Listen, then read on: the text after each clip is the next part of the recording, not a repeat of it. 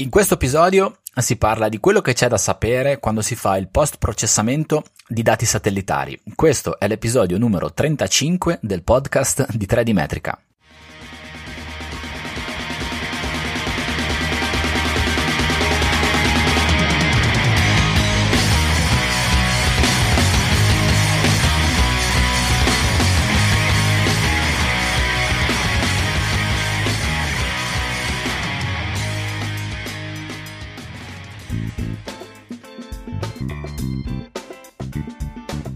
Ciao e benvenuti in una nuova puntata del podcast di 3D Metrica. Io sono Paolo Corradeghini e questo è il podcast dove si parla di topografia, di mappe, di rilievi, di strumenti, di software, di geomatica. In questa puntata parliamo ancora di rilievo satellitare. Le ultime due puntate del podcast hanno visto come ospite Tiziano Cosso di GTER SRL. Ci sarà anche oggi. Tiziano sarà con noi per un'altra chiacchierata sui sistemi satellitari. Nelle scorse due puntate abbiamo parlato delle differenze tra rilievo satellitare in modalità RTK e post processing. Nell'ultima puntata in particolare ci siamo concentrati, Tiziano ci ha dato uh, un sacco di informazioni per quello che riguarda gli accorgimenti che vanno presi sul campo e quello a cui bisogna fare attenzione quando si fa un rilievo in modalità RTK.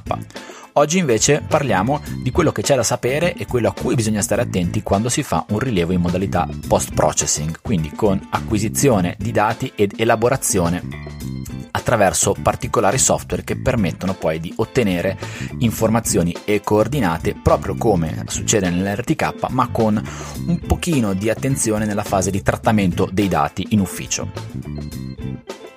Prima di lasciarti a questa parte di chiacchierata con Tiziano, ti ricordo che trovi tutte le puntate del podcast su www.3dmetrica.it.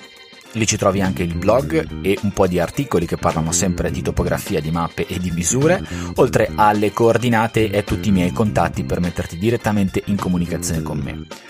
Ora ti lascio alla parte di chiacchierata con Tiziano Cosso rigu- che riguarda gli accorgimenti e quello che c'è da sapere quando si fa un rilievo satellitare con trattamento in post processing delle misure.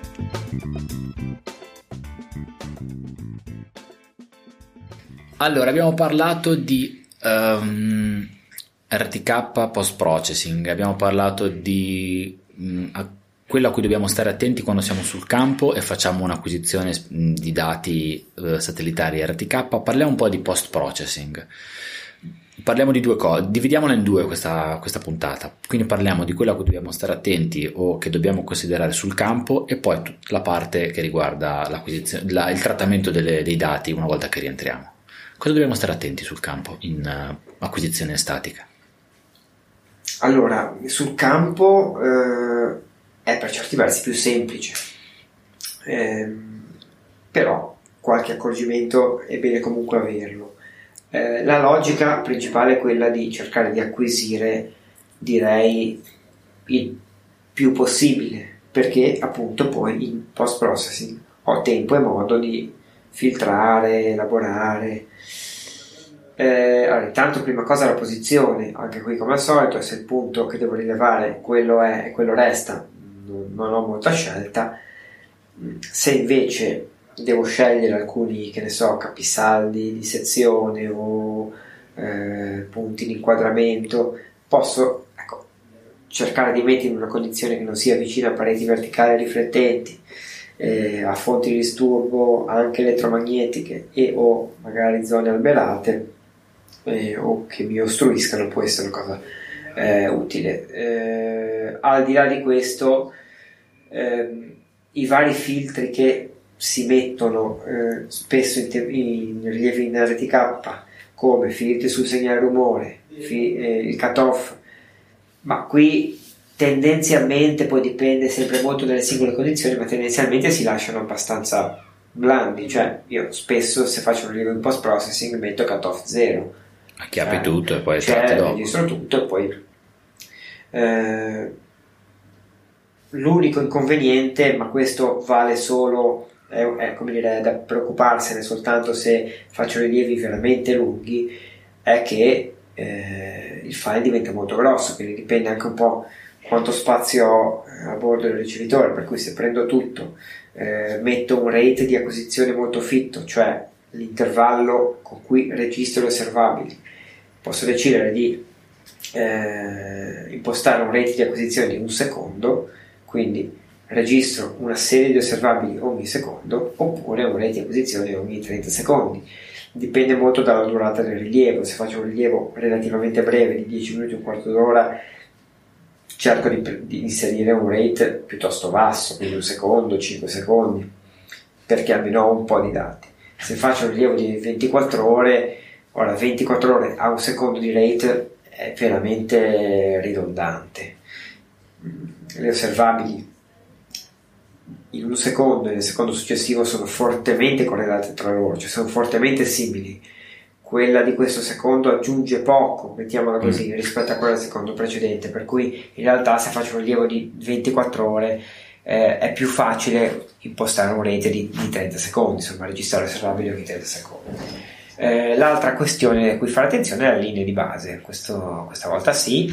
Eh, quindi sapere dov'è la mia base, se uso una base esistente appartenente a un servizio un'infrastruttura esistente, oppure se l'ho messa io a maggior ragione ovviamente sapere dov'è e eh, in funzione della precisione che mi aspetto e in funzione del, del, tipo di ricevitore che ho. Per rilievi con ricevitori a eh, singola frequenza, ad esempio, è bene che le basi siano abbastanza ristrette eh, ristrette vuol dire comunque dell'ordine di alcuni chilometri, sicuramente non oltre i 10. Per ricevitori, per rilievi con ricevitori di doppia frequenza posso anche andare a basi più lunghe, perché poi riesco a modellare comunque bene gli effetti eh, che oltre i 10 km altrimenti si farebbero sentire tanto, tipicamente l'effetto ionosferico. Quindi direi in campagna eh, questi aspetti qua. Ecco, eh, tutte le antenne eh, non, hanno tendenzialmente un orientamento, quindi sarebbe bene mettere il nord indicato sull'antenna verso il nord. Eh, voi sapete che le costellazioni, insomma i satelliti, eh, sono di, distribuiti uniformemente nel cielo, ma a nord nel nostro emisfero non ho satelliti, esattamente a nord non ho satelliti. Per cui anche l'orientamento eh, è importante. E poi direi, e poi direi basta, ecco, in fase di, di campo. Allora andiamo in ufficio. E andiamo, ci siamo già. Ci siamo. andiamo in ufficio e il file, scarichiamo il file delle osservabili e... Scarichiamo il file delle osservabili. Il file delle osservabili appunto è un file o in formato proprietario oppure lo posso scaricare in formato di interscambio Linux, è un file che contiene le osservabili, cioè tutte le distanze satellite e ricevitore eh, per ogni istante, per cui ogni secondo, ogni 5 secondi, ogni 10, quello che ho impostato, eh, vedrò una serie di numeri abbastanza grandi che mi indicano le misure di codice e di fase, a seconda che il ricevitore sia solo codice o eh, anche fase, e L1 e L2, a seconda che il ricevitore sia solo singola frequenza o doppia frequenza, eh, quindi tutte le distanze satellite e ricevitore in qualche modo che di per sé quei numeri sono indistinguibili, cioè non ci dicono eh, ancora occhio, niente, dobbiamo trasformarli. Ma, ma, ma non, non, ci posso fare nulla. Eh, le operazioni non ci posso fare nulla, non, così non ci capisco nulla, no? invece ci posso fare molto, perché eh, da che cosa parto? Parto dai dati grezzi di un rover e i dati grezzi di una base. Importo entrambi all'interno di un eh, di un software di lavorazione, di post processamento. L'altra volta in un podcast di qualche tempo fa abbiamo parlato di, del modulo RTK Post all'interno della libreria RTK Lib che fa esattamente questo, ma qualsiasi altro software di processing dati GNSS eh, consente post processing. Eh, importo quindi dati grezzi della base e dati grezzi del rover. Prima cosa da fare, assegnare delle coordinate alla base. Assegno le coordinate alla base e con quelle attenzione perché sto materializzando il mio sistema di riferimento. Per cui se io le coordinate della mia base le esprimo in un sistema di riferimento X anche poi le coordinate che usciranno al termine del processamento del mio rover saranno in quel medesimo sistema di riferimento Perché? Perché in realtà il post processamento eh, mi consente di determinare con buona precisione eh, le componenti del vettore base delta x, delta y, delta z, ma devo partire da un'origine che, la, che sono le coordinate della mia antenna base.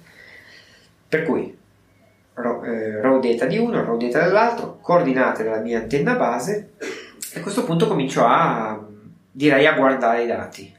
Allora, aver importato i raw data mi consente di tanto vedere tutti i satelliti, eh, il tempo, per quanto tempo li ho visti, in quali intervalli di tempo li ho visti, eh, il loro rapporto segnale-rumore nella durata del tempo, quindi per ogni satellite vado a vedermi il grafico del rapporto segnale-rumore e ad esempio vedo se ci sono dei momenti in cui il singolo satellite era più o meno rumoroso, non è detto che un satellite sia da buttare via in toto, può essere che sia da buttare via una porzione, la prima ora di rilievo perché era particolarmente brutto, forse perché magari era particolarmente basso sull'orizzonte o per qualche altro motivo.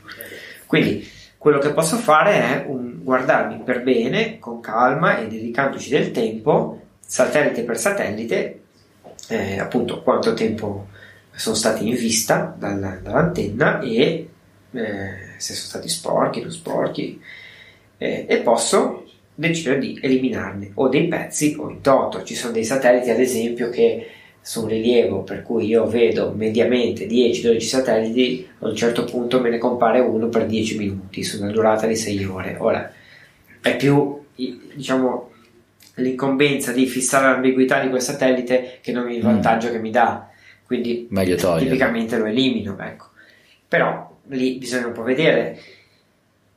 L'aspetto positivo è che l'esperienza lì eh, ce la si può fare abbastanza agevolmente perché se io ho tempo molta voglia, sono particolarmente appassionato di post processing, posso mettermi lì col mio dataset e fare n mila prove, elimino questo, vediamo cosa esce, mi analizzo bene i risultati. Poi, un filantropo del post processing. No, ecco, non vorrei rendere particolarmente. Quanto tempo ci dedichi, ad esempio, un, un post, al post processing? o, me, o, meglio, quanto tempo ci si dedica in media al post processing? Io faccio RTK. chiudiamo qua. no, scherzo.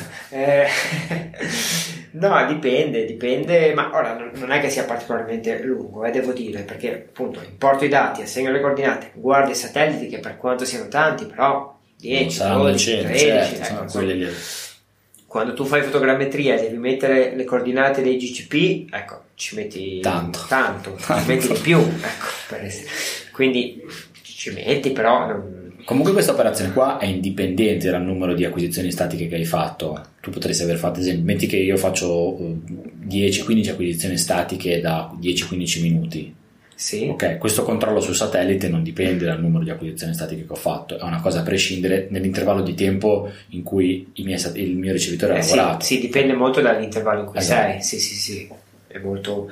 Perché appunto ci sono degli effetti che sono periodici, ci sono degli altri effetti che sono anche molto locali, okay. per cui può capitare che in quell'istante ci sia un disturbo elettromagnetico. A me ogni tanto è capitato, eh, ad esempio, un'intensa eh, attività, diciamo così, eh, con un intenso disturbo atmosferico nelle ore di punta della giornata, eh, quando il sole è più alto, è più intenso e quindi l'effetto ionosferico mi dava più fastidio, oppure in altre zone mi muovevo e mi ricordo di essermi picchiato parecchio come mai qua questi disturbi, questi disturbi, poi vado a vedere e, e, ed era una zona eh, in direzione di un'antenna trasmittente mm. che mi ha creato problemi. Quindi sono locali anche in questo senso. Per cui c'è tutta questa parte di analisi dei satelliti. Eh, posso agire anziché poi singolarmente eh, agire sul cutoff, quindi mi faccio la mia elaborazione a cutoff 0, a cutoff 10, a cutoff 15. Agisci dopo, quindi. Eh, sì. sì. ad esempio, mh, mm, dipende, può essere fatta anche prima in realtà. Ok. E, queste, queste, attività qua posso ricampionare. Cosa vuol dire? Se io ho eh, effettuato la mia acquisizione a un secondo, quindi ho un osservabile al secondo, eh, posso ricampionare, cioè farmi un file a 5 secondi, che sostanzialmente vuol dire se- semplicemente prendere un osservabile ogni 5. Quindi al netto del peso del file uno potrebbe fare un'acquisizione a un secondo e così è tranquillo che poi può fare il ricampionamento dopo. Questo sì. Un po' come sì. le nuvole di punti. Un subsample. un subsample. Esatto, esatto. Vedi che... E ci eh, sono analogie anche queste cose qua. Esatto. Eh, questo aspetto qui... mm, C'è altro da sapere? E poi... Bah, dopodiché... Perché poi dobbiamo arrivare al risultato. No, eh. poi ci dirci sono- cosa viene fuori. Ci sono tante altre cose, ci sono- posso impostare diversi modelli atmosferici, eh, troposferici, ionosferici, eh, posso decidere, poi dipende un po' dai software, alcuni software sono un po' più fini, altri lo sono un po' meno. Eh, posso decidere di mh, effettuare un certo tipo di elaborazione, eh, nel senso di utilizzare ad esempio delle combinazioni di osservabili di un certo tipo, eh, però qua secondo me andiamo un po' più nel, Molto nel fine. molto nel fine. Ci sono una serie di errori locali, eh, locali scusate, degli errori dipendenti anche dall'hardware. Eh, c'è l'errore del centro di fase dell'antenna, ad esempio. Eh, voi sapete che il centro di fase dell'antenna non è un punto fisico, è un punto elettromagnetico, cioè un punto che si muove. Tu dici voi sapete, ma io non le so queste cose. Eh, non- ma voi io a loro, qual- chi agli ascolta, ascoltatori, che non lo sanno. Ok. Tu, so che sei un po' ignorante. eh, irriducibile. No, è un punto che si muove all'interno di un piccolo ellissoide. Peraltro si muove in maniera eh, dipendente dal punto in cui il segnale del, del satellite arriva, per cui non è facilissimo. Allora, questa è una roba di cui tipicamente non ci occupiamo perché impatta qualche millimetro.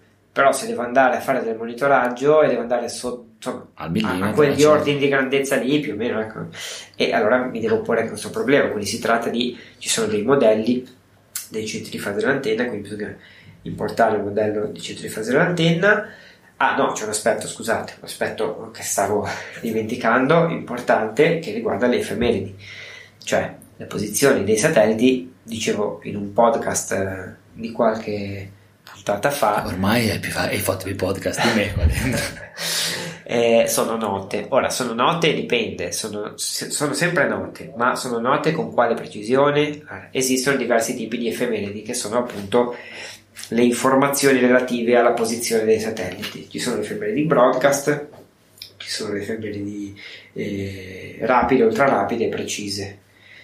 Si differenziano per la precisione con cui sono note le posizioni dei satelliti e si differenziano però anche eh, per eh, il momento in cui sono a disposizione, cioè le broadcast sono a disposizione, sono appunto broadcast, cioè trasmesse, vi vengono trasmesse quando il ricevitore è acceso, quindi nei primi 10 minuti, un po' di più, mi arriva tutto il messaggio navigazionale e lì dentro ci sono anche le effemere di broadcast, quindi quando io mi scarico i dati grezzi del ricevitore, torno un attimo all'inizio, faccio una parentesi, ho anche il file che mi contiene, il file navigazionale che mi contiene le effemere di broadcast ma altrimenti posso decidere di scaricarmi a posteriori altri tipi di effemeridi più precise.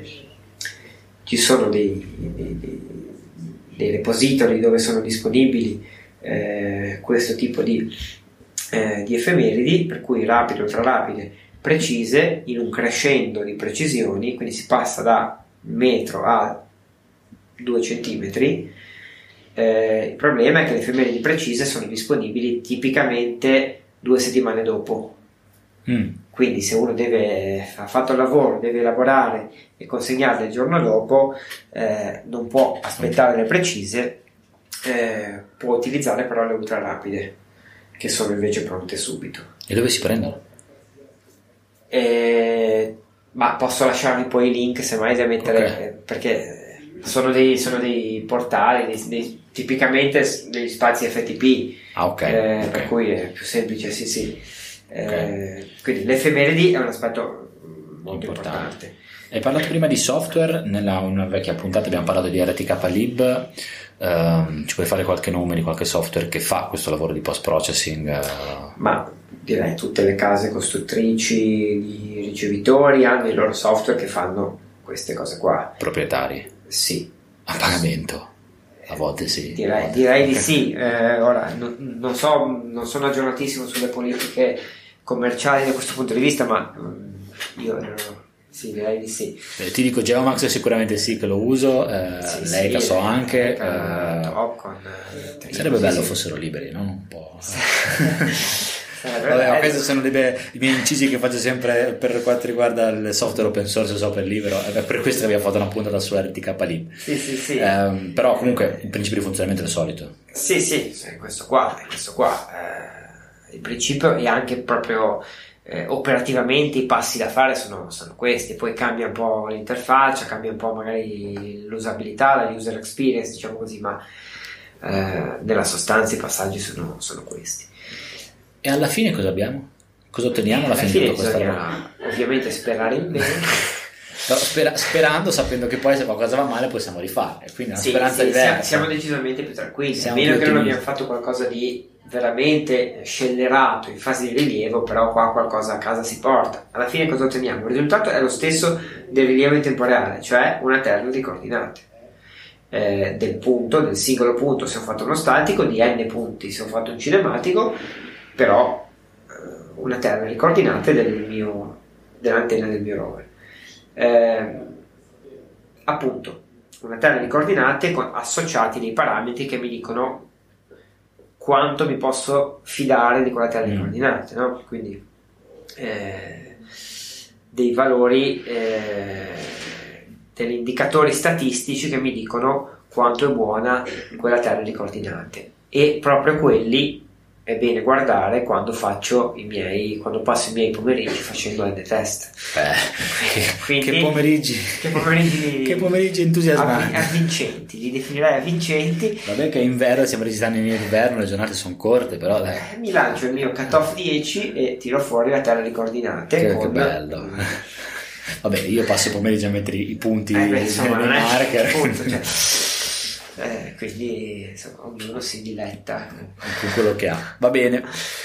Vogliamo aggiungere qualcosa sul, sul best practice di post processing o sulle attività relative al post processamento e acquisizione relativa di dati satellitari? Oppure... Ma no, direi post processamento è una è un'attività che veramente può essere anche fatta in maniera molto fine. I parametri eh, con cui giocare sono anche di più rispetto a quelli che vi ho detto, appunto anche poi modelli ionosferici, troposferici e su questo si potrebbe approfondire. Mm. Però, però appunto, ecco, eh, può essere fatta con estrema calma, questo è l'aspetto, l'aspetto importante. Eh, il principio è un po' quello, in campagna cerchiamo di fare attenzione veramente a non fare qualcosa di eh, scellerato, cioè mettersi in un punto laddove ne ho la possibilità, possibilità di scegliere un punto veramente impossibile perché sennò anche con effemeridi precise diventa complicato. Okay. Eh, non stiamo al chiuso qui. Ecco, il soggiorno potrebbe essere da evitare. Da evitare.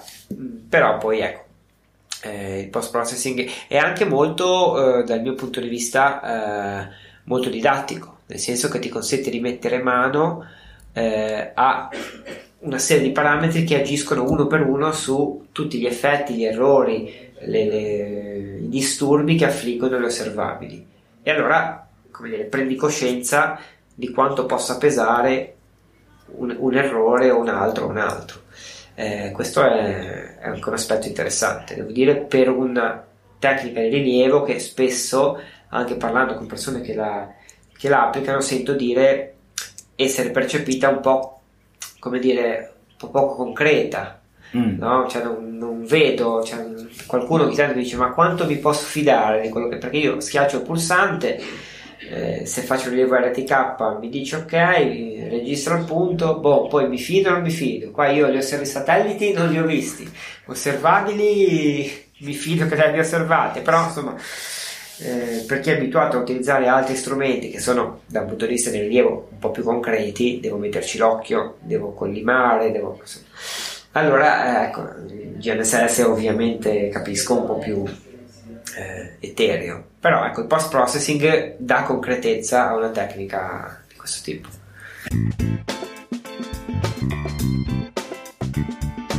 Spero che anche questa parte sul trattamento di post processamento delle misure satellitari ti sia stata utile.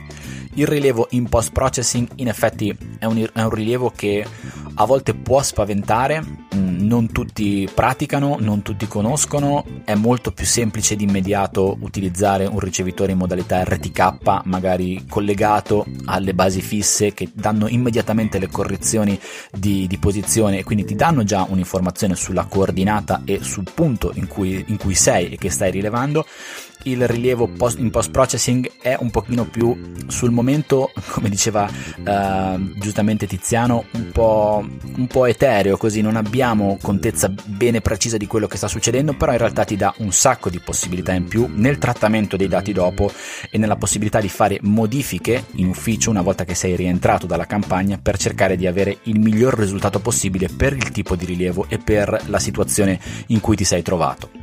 Quindi grazie Tiziano di cuore per la tua disponibilità, per averci dato mh, mm, tutte queste informazioni sul rilievo satellitare.